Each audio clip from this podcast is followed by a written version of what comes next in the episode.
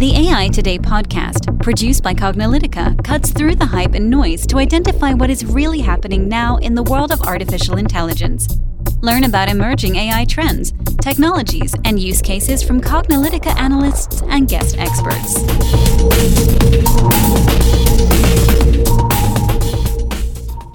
Hello, and welcome to the AI Today podcast. I'm your host, Kathleen Walch. And I'm your host, Ronald Schmelzer. Our guest today is Oki Mek, who is the Senior Advisor to the Chief Information Officer at the U.S. Department of Health and Human Services, HHS. So, Oki, thank you so much for joining us on AI Today. Thank you for having me, Kathleen and Ron. Yeah, thank you so much for joining us. We'd like to start by having you introduce yourself to our listeners and tell them a little bit about your background and your current role at HHS. Okay. Yes, I am a I am the senior advisor to HSS CIO, and I'm also the technical integration lead for HSS Reimagine. But my background is really cybersecurity. But my principle around cybersecurity is that just knowing cyber alone is not enough. You really need to know and understand the business. So I've been with HR, with finance, budget, grants, acquisitions. I was even a sponsor to help onboard new employee for you know personnel security and badges and laptops.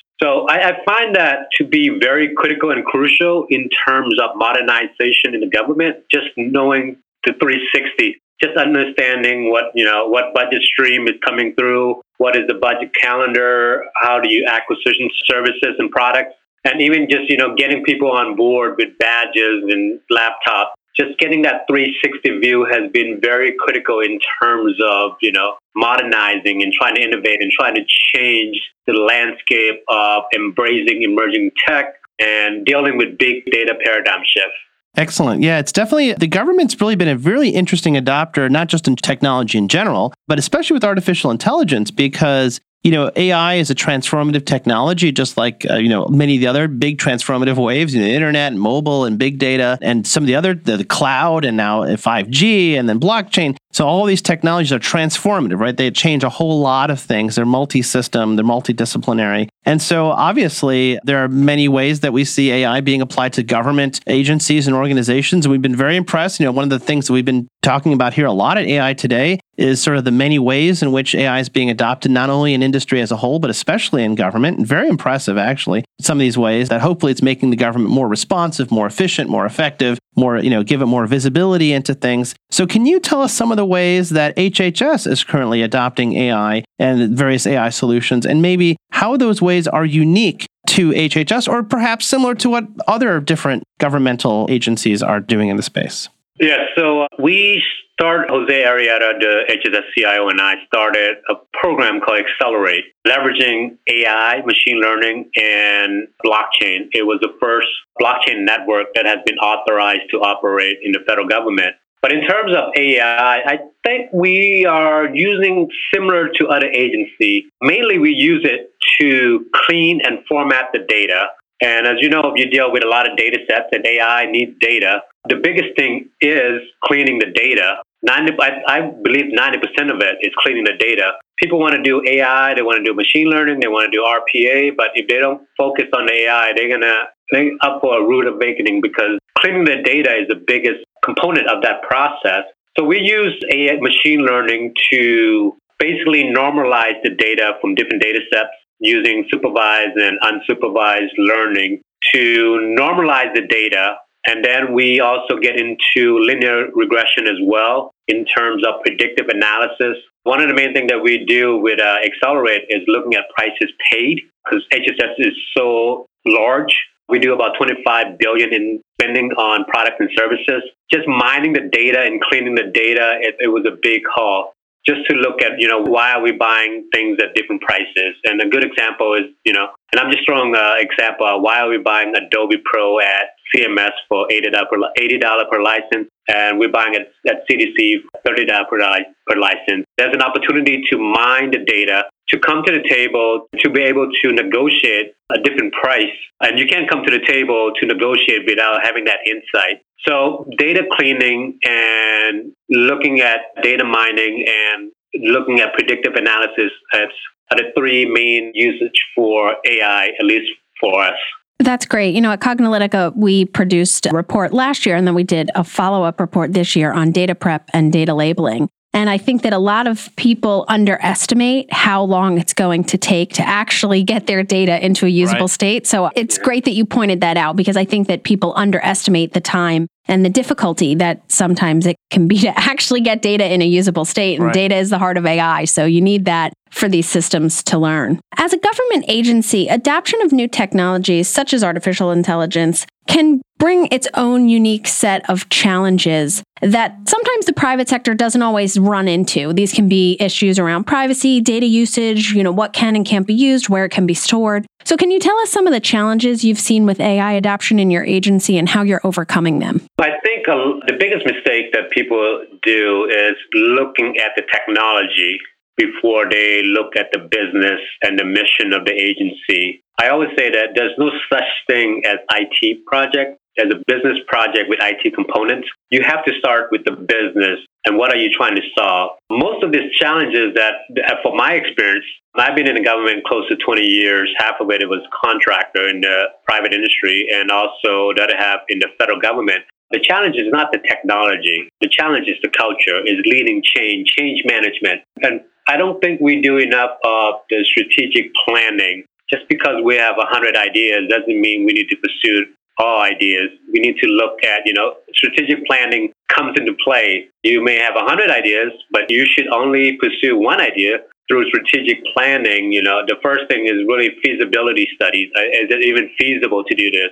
Are there any regression issues? Are there any downstream impact? Scalability is big, I think, in terms of trying to modernize can you prove a concept just because you have this idea is people might think it's a crazy idea but if you do it in a in a tangible way that you could prove that idea is feasible and is scalable because you want to start small and scale out that's big as well. Sustainability is huge as well. Just because the project is a success doesn't mean that it's sustainable. As your culture, your agency, your processes mature enough to take on this new shining toy or you know this new technology. But the most important part is marketability. I think we I can't overemphasize that enough. Marketability is big. People don't think that the government market, but you have to market your ideas. You have to win the hearts and minds of the workforce, the people that are stakeholders. You have to be able to market in different ways to senior leadership, to middle managers, to the workforce. So I think culture is the biggest obstacle, but I think doing a thorough strategic planning, strategic analysis, and putting emphasis on marketability analysis is key. And I, the biggest part of marketability is human centered design. It's really engaging the workforce. Our model in terms of Accelerate is that we are not building the solution, we are allowing the workforce to build the solution, getting them engaged, get hearing their thoughts and pain points, incorporating agile and DevSecOps, you know, building something every two weeks and bring it back to them and say, is does this solve your issue? And then we cycle that out every two, three weeks. And that really is the key of getting people to lean in and to win the heart and mind of the people. Yeah, that's great. I mean, the agile methodology and user-centric design and, you know, keeping the customer in the loop and, you know, being mindful of change management. These are all it's kind of interesting because we talk about technology, but a lot of this, as you mentioned, is just about managing people and expectations and timeframes and doing things in the right order and methodology, right, and process. And yeah. you know, the thing that people don't seem to get as excited about, like, you want to talk about AI? I'm like, yes, but you know, AI, AI is five percent. Process, people, and methodology and data is like the other ninety five percent. So, so that that's great. It's good to hear that agency. And and you're, you know, it's kind of interesting. There's a podcast with a with somebody who's part of a large governmental agency, but but this could be an interview with, with any Fortune, you know, 500, 1,000 company, even small, medium sized business. Everybody's basically talking using the same language, which is which is great to hear that everybody's sort of of sort of consistently thinking about technology the same way. So, you know, one of the things that you brought up earlier, which is really intriguing, we haven't had too many podcasts actually on the subject. You know, the other big transformational technology is that blockchain. And you mentioned how not only are you you talking about it, but you're actually putting it in, into production, which is pretty uh, advanced. I think even for most enterprises, it's something where the government may be ahead of industry in this situation. So, you know, as mentioned, HHS is one of the first agencies to adopt blockchain technology. So, can you tell us some of the ways in which you're using blockchain and AI together, and, and how is this helping to move HHS's mission forward? Definitely. So we use blockchain for infrastructure use. We're not using it for cryptocurrency. Some folks just can't get around, get away from that cryptocurrency usage for blockchain. We're using it for infrastructure, using it because you can you could structure how the blockchain function. I mean, there's so many different ways. There's hybrid, there's, you know, public, private. There's so many different variations. There's no definition perfect blockchain so to speak. We use blockchain as almost as a test layer, basically having a record on chain that's immutable, has provenance, has transparency and traceability of the data that's there. So we have basically on-chain database and off-chain database. We use CouchDB on-chain and we use MongoDB off-chain, basically just to record the transaction and who's doing what in terms of uh, you know where are the data going, who's using the data. So that's full traceability, and that's critical when you when there's a need now when we are experiencing big data paradigm shift. You want to know where the data is going, who's using the data, who's acting the data, who's manipulating the data. But with the blockchain, you could really have a immutable record that attests that you know the record is there it has not been altered and you could really trace it. There's a lot of, that. I think there's going to be a lot of usage of blockchain in the future. I think this is, fairly new. Like I said, you know, shifting culture and trying to get people to buy it, it comes down to marketability and really explain to you the value of blockchain. I think, I think it's going to grow eventually. Yeah, I think so too. I mean, we'll keep a track on. You know, there, there's some there's some interesting technologies that are sort of like you know adjacent to this movement of AI, and a lot of it has to do with data. And in blockchain is a story of data, mm-hmm, just yeah. as much as as AI is a story about data. And in one case, we're trying to get insights from data and, and use machine learning to to derive uh, find patterns and this and that. And with blockchain, we're, we're, trying to address other issues of, of immutability and, and data provenance and all these other things which we don't have with databases where somebody can just go in there and mess with it and you know you'll never know. Yeah. Yeah, so you know it, it's very refreshing to hear when government agencies are using these transformative technologies. I know that HHS is also they have a reimagine project that's really interesting. For our listeners that aren't familiar with this, can you share some insights into what exactly HHS reimagine is and what are its goals? Yes, so reimagine is the goal of Reimagine is to support HSS mission. As I mentioned earlier, it starts with the agency's missions and the business goals and objectives. We is always the business. The technology is secondary, at least to me and at least from my experience. So HSS mission is to enhance the health and well-being of all Americans by providing for effective health and human services. So we have five goals to reform, strengthen, and modernize the nation's healthcare system, to protect the health of Americans where they live, work, learn, and play, strengthen the economies and social well-being of Americans across lifespan, foster sound, sustained advances in the sciences, promote effective management and stewardship. So that's those are the five goals. And reimagine is to when you think about reimagine, what uh, personally when I think of reimagine is to recalibrate IT to support the business. Basically, to leverage the power of data, restoring market forces, putting people at the center of HSS programs, generating efficiency through streamlined process, making HSS a more innovative and responsive organization, and basically moving to the 21st century workforce. And that's really critical in terms of changing the landscape and evolving with the ever changing big data, data paradigm shift. Technologies, policies are constantly moving. So, to conclude on that question, is to really recalibrate IT to the mission and objectives and goals of HSS. As I said, and I always say this again, that there's no such thing as IT project. There's a business project with IT components. So it's basically to recalibrate and make sure that IT aligns with the missions and the goals and objectives. Yeah, that's great. I mean, I, I think it's very, as mentioned before, it's very consistent with the way people run these large technology projects, which, as you rightfully say, are business projects. You know, they're, they're supposed to be solving some sort of business problem at some point, you know, and the government problems may not be thinking about as business problems, but it's the same thing where you have a customer of some sort, you have a user, you have an environment, you're trying to satisfy those customers, citizens, you know, across the board with services. And yeah, you want the government to respond. You have expectations for how businesses should respond. You have many expectations how the government should respond. So just sometimes di- different end of the day motivations, but the same sort of expectations. So that that's really really good to do it. So let's talk just as a final note here. You know, what do you believe the future of AI is in general and its application to organizations, governments, and beyond? Yeah, I think AI and blockchain will be the future, not in just in the public sector, but also in the private sector as well. Think about this. So the past two years alone, we have created more data than the entire existence of mankind. Just the past two years. 90% of the data has been created the past two years, and 80% of that data is unstructured. So there's a need to basically shine a flashlight and gain insight into all this data, dark data, structure, unstructured. There's a very a lot of benefits in looking into the data. And I think machine learning, AI is going to be very useful in terms of not just getting in, insight into the data, but also trying to improve processes as well looking at some of the weak spot, looking at some of how we condense the process. If you start looking at data and you have insight into the data, you could actually start mapping the data and realize that, hey, you know, why do we have 10 steps? when we could do this in three steps instead of cutting and paste and putting things in different forms. And data mapping is key and data mining is key. And in terms of looking forward,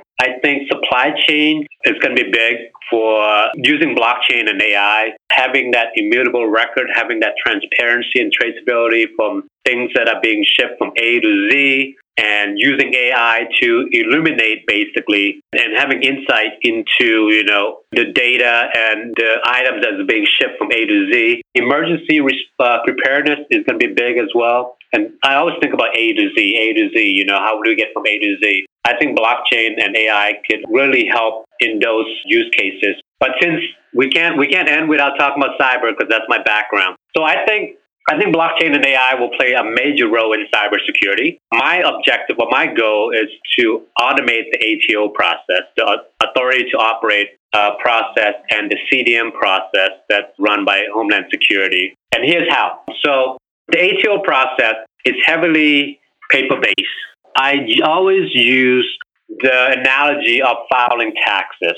Think of filing taxes early 50, 60. We do everything paper. It takes us, you know, a week, two weeks to file taxes because everything's paper. We have to go to the post office. In some cases, we kind of have to know tax laws and actually have to go to an expert that does, you know, that could do our taxes for us. Early 2000, we could file it online. That still takes a couple days. Nowadays, with TurboTax, you could do it in a couple hours, and you don't even need to be a tax expert if you're filing, you know, personally, not for business, of course. I think there's an opportunity there to mimic that model. You know, when you think about TurboTax, data pulling from different data sets, running AI machine learning, you even do a predictive analysis on are you going to get audited or not. So think about that and then applying that to the ATO process. ATO process is you're looking at 500 pages of stacks of paper. And I actually mapped the data, the data that's required for the ATO, the entire ATO process, and map, mapped it against all the documents that are required.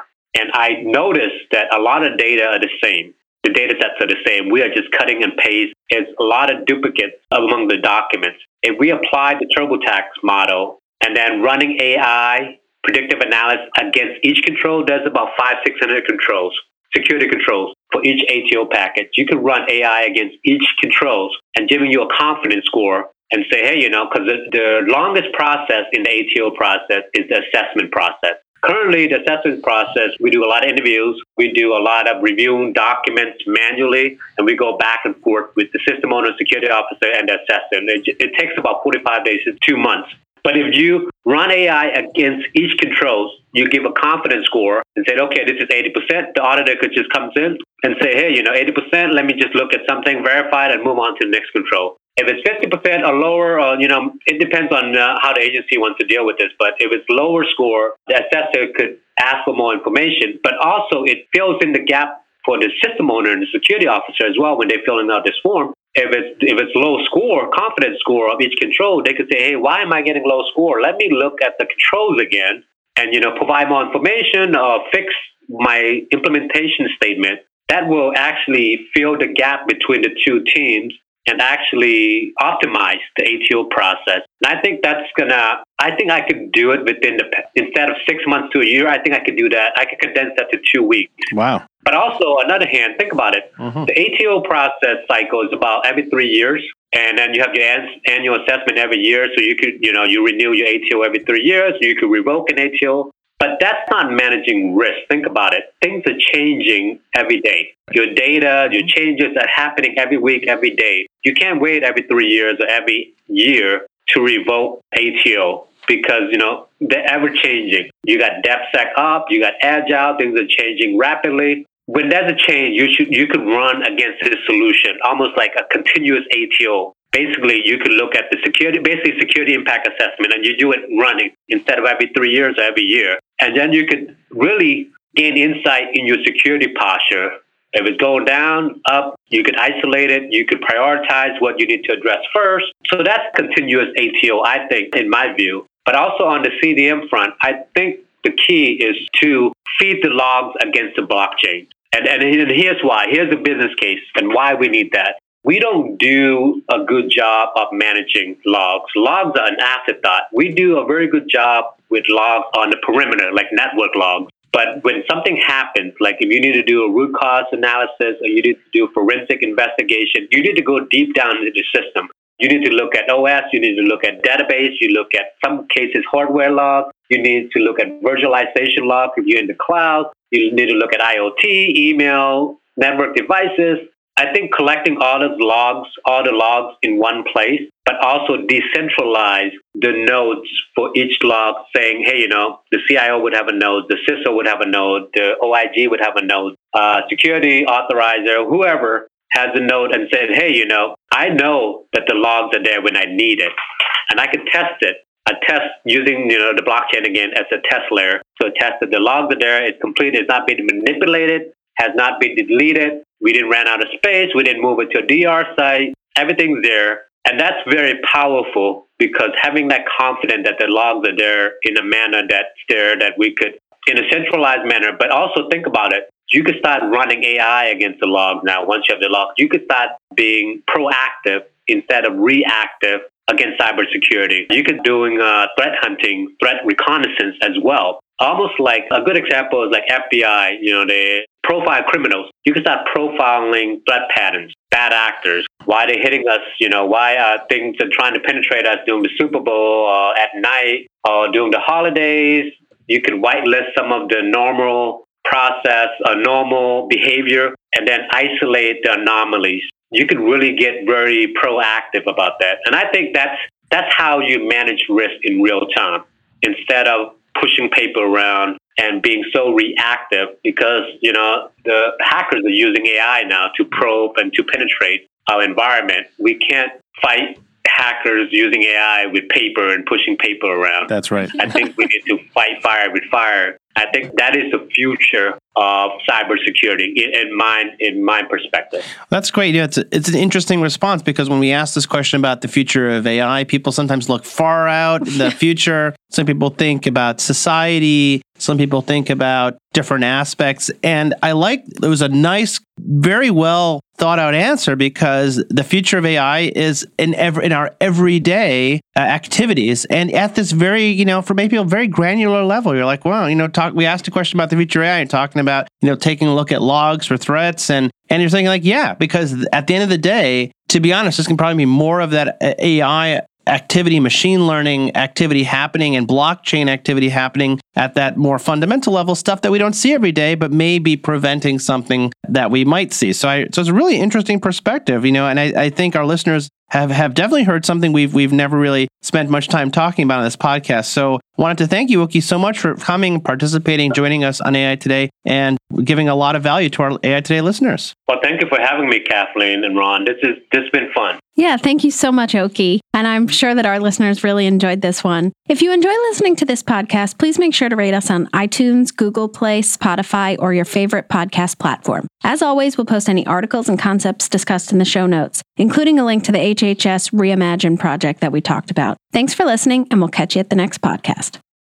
And that's a wrap for today. To download this episode, find additional episodes and transcripts, subscribe to our newsletter, and more, please visit our website at cognilytica.com. Join the discussion in between podcasts on the AI Today Facebook group, and make sure to join the Cognilytica Facebook page for updates on this and future podcasts. Also, subscribe to our podcast in iTunes, Google Play, and elsewhere to get notified of future episodes. Want to support this podcast and get your message out to our listeners? Then become a sponsor. We offer significant benefits for AI Today sponsors, including promotion in the podcast and landing page, and opportunities to be a guest on the AI Today show. For more information on sponsorship, visit the Cognilytica website and click on the podcast link.